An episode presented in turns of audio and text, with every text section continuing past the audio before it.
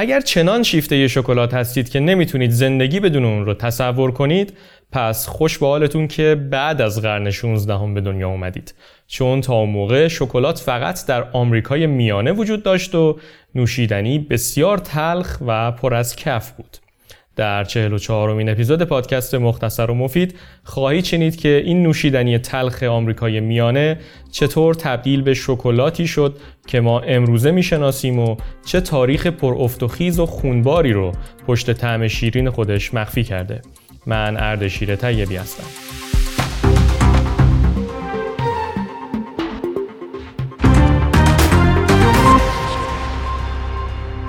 اولین بار که انسان ها متوجه شدند میشه از دانه های درخت کاکائو فراورده ای قابل خوردن درست کنند 1900 سال پیش از میلاد مسیح بود.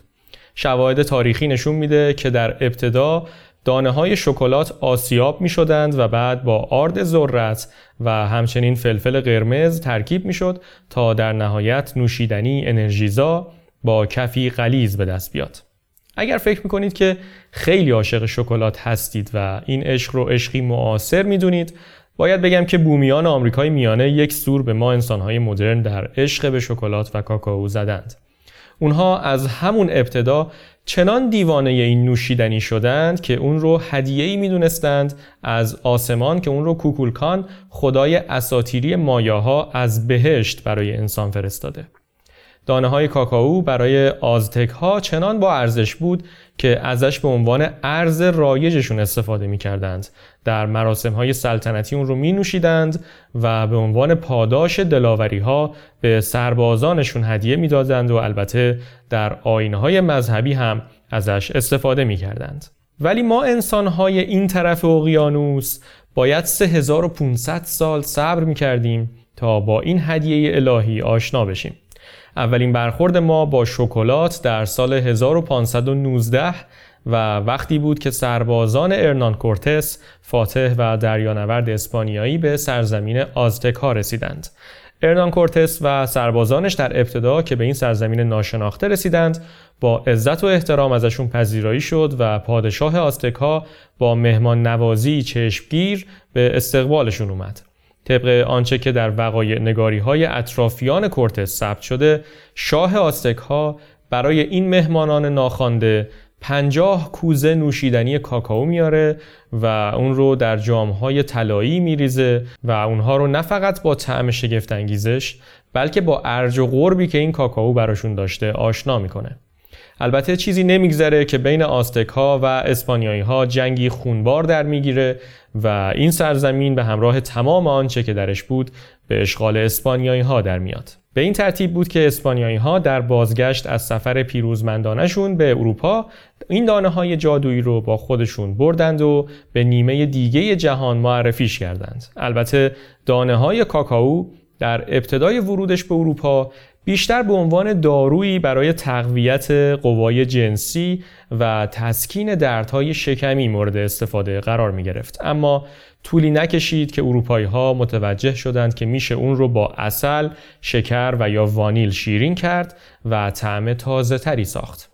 خیلی زود کاکائو پای ثابت پذیرایی های اشرافی در اسپانیا شد و از اونجایی که امکان تولید انبوهش وجود نداشت و دسترسی به مزارعش هم بسیار دشوار و مستلزم سفرهای طولانی بود نوشیدنی بسیار گران قیمت محسوب می شد. اندکی بعد بازرگانان و تجار اروپایی که متوجه ولع فزاینده به شکلات بودند برده هایی رو از آفریقا به سواحل کارائیب بردند و اونها رو در اونجا به کار کشت و زرع کاکائو گذاشتند و جریان واردات کاکائو به اروپا رو به طور منظمی برقرار کردند. سرنوشت دانه های کاکائو در سال 1828 تغییری بنیادین کرد. در این سال مخترعی هلندی به نام کانراد فان هوتن در آمستردام دستگاه پرس کاکائو رو به دنیا معرفی کرد. با اختراع فان هوتن امکان جدا کردن چربی طبیعی و یا کره کاکائو به دست اومد و آنچه که باقی میموند پودری بود که به راحتی در مایعات دیگه حل می‌شد و البته می‌شد که اون رو با کره کاکائو و شیر هم دوباره ترکیب کرد و خوردنی جامد و خوشمزه ای که امروزه ما بهش شکلات میگیم رو درست کرد. خیلی نگذشته بود که شکلات سازی سوئیسی به نام دنیل پتر پودر کاکائو رو به شیر اضافه کرد و شیر کاکائو رو اختراع کرد. با وجود این پیشرفت های سریع وقتی که انسان پا به قرن بیستم گذاشت دیگه کاکائو یک خوردنی اشرافی نبود و به طور گسترده‌ای در دسترس عموم قرار داشت. همین هم طبیعتا به افزایش تقاضا برای کاکائو منجر شد و این تقاضای فزاینده یعنی کاشت کاکائوی بیشتر در مناطق نزدیک به خط استوا.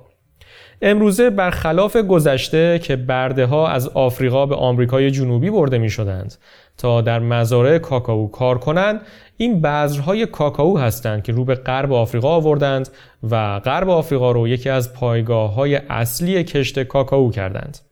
به طوری که فقط در ساحل آج دو پنجم کاکائوی مصرفی دنیا تولید میشه. گسترش مزارع کاکائو از دیرباز تا کنون به نقض گسترده حقوق بشر هم گره خورده. بسیاری از مزارع غرب آفریقا که تامین کننده اصلی کاکائوی جهان هستند به طرز عیان و گسترده ای از برده ها و کودکان برای تولید استفاده می کنند. تخمین زده میشه که بیش از دو میلیون کودک متأثر از ولع کاکائو در جهان هستند. کمپانی های بزرگ تولید کننده کاکائو در ظاهر تلاش های فراوانی برای کاهش کودکان کار در فرایند تولید کاکائو می کنند اما این تلاش ها دست کم فعلا که اثر چندانی نگذاشته. امروزه شکلات جای خودش رو حسابی در فرهنگ و عادات غذایی ما انسانهای مدرن باز کرده. تبلیغات گسترده‌ای که در ارتباط با مصرف شکلات وجود داره در کنار ریشه های استعماری که این خوردنی خوشمزه داره اون رو تبدیل به ملغمه ای از احساسات متناقض کرده که در عین خوشمزگی و لذتی که در مصرفش هست طعم بیرحمی و شهوت بی حد و حصر انسان رو هم به یادمون میاره. آگاهی درباره تاریخ شگفتانگیز و خونبار شکلات در کنار فرایند تولید غیر انسانی امروزش به ما چیزهای فراوانی درباره ذات انسان میآموزه. پس دفعه بعد که بسته شکلاتی رو باز می کنید خاطرتون باشه که این خوردنی اونقدرها هم که به نظر میاد شیرین نیست.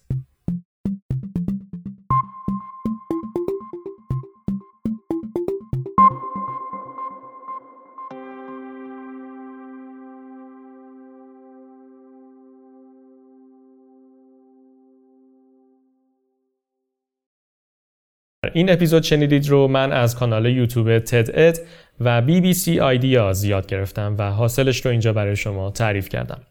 لطفا اگر این پادکست رو دوست دارید شنیدنش رو به دوستانتون هم توصیه کنید از جمله می‌تونید لینک همین اپیزود رو برای دوستی که فکر می‌کنید ممکنه از چنین موضوعی خوشش بیاد ارسال کنید و من رو هم البته خوشحال کنید.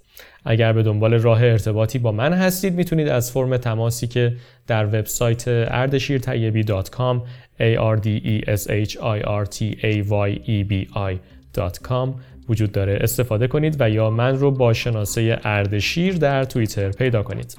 آنچه که میشنیدید و چهارمین اپیزود پادکست مختصر و مفید بود و من اردشیر طیبی هستم.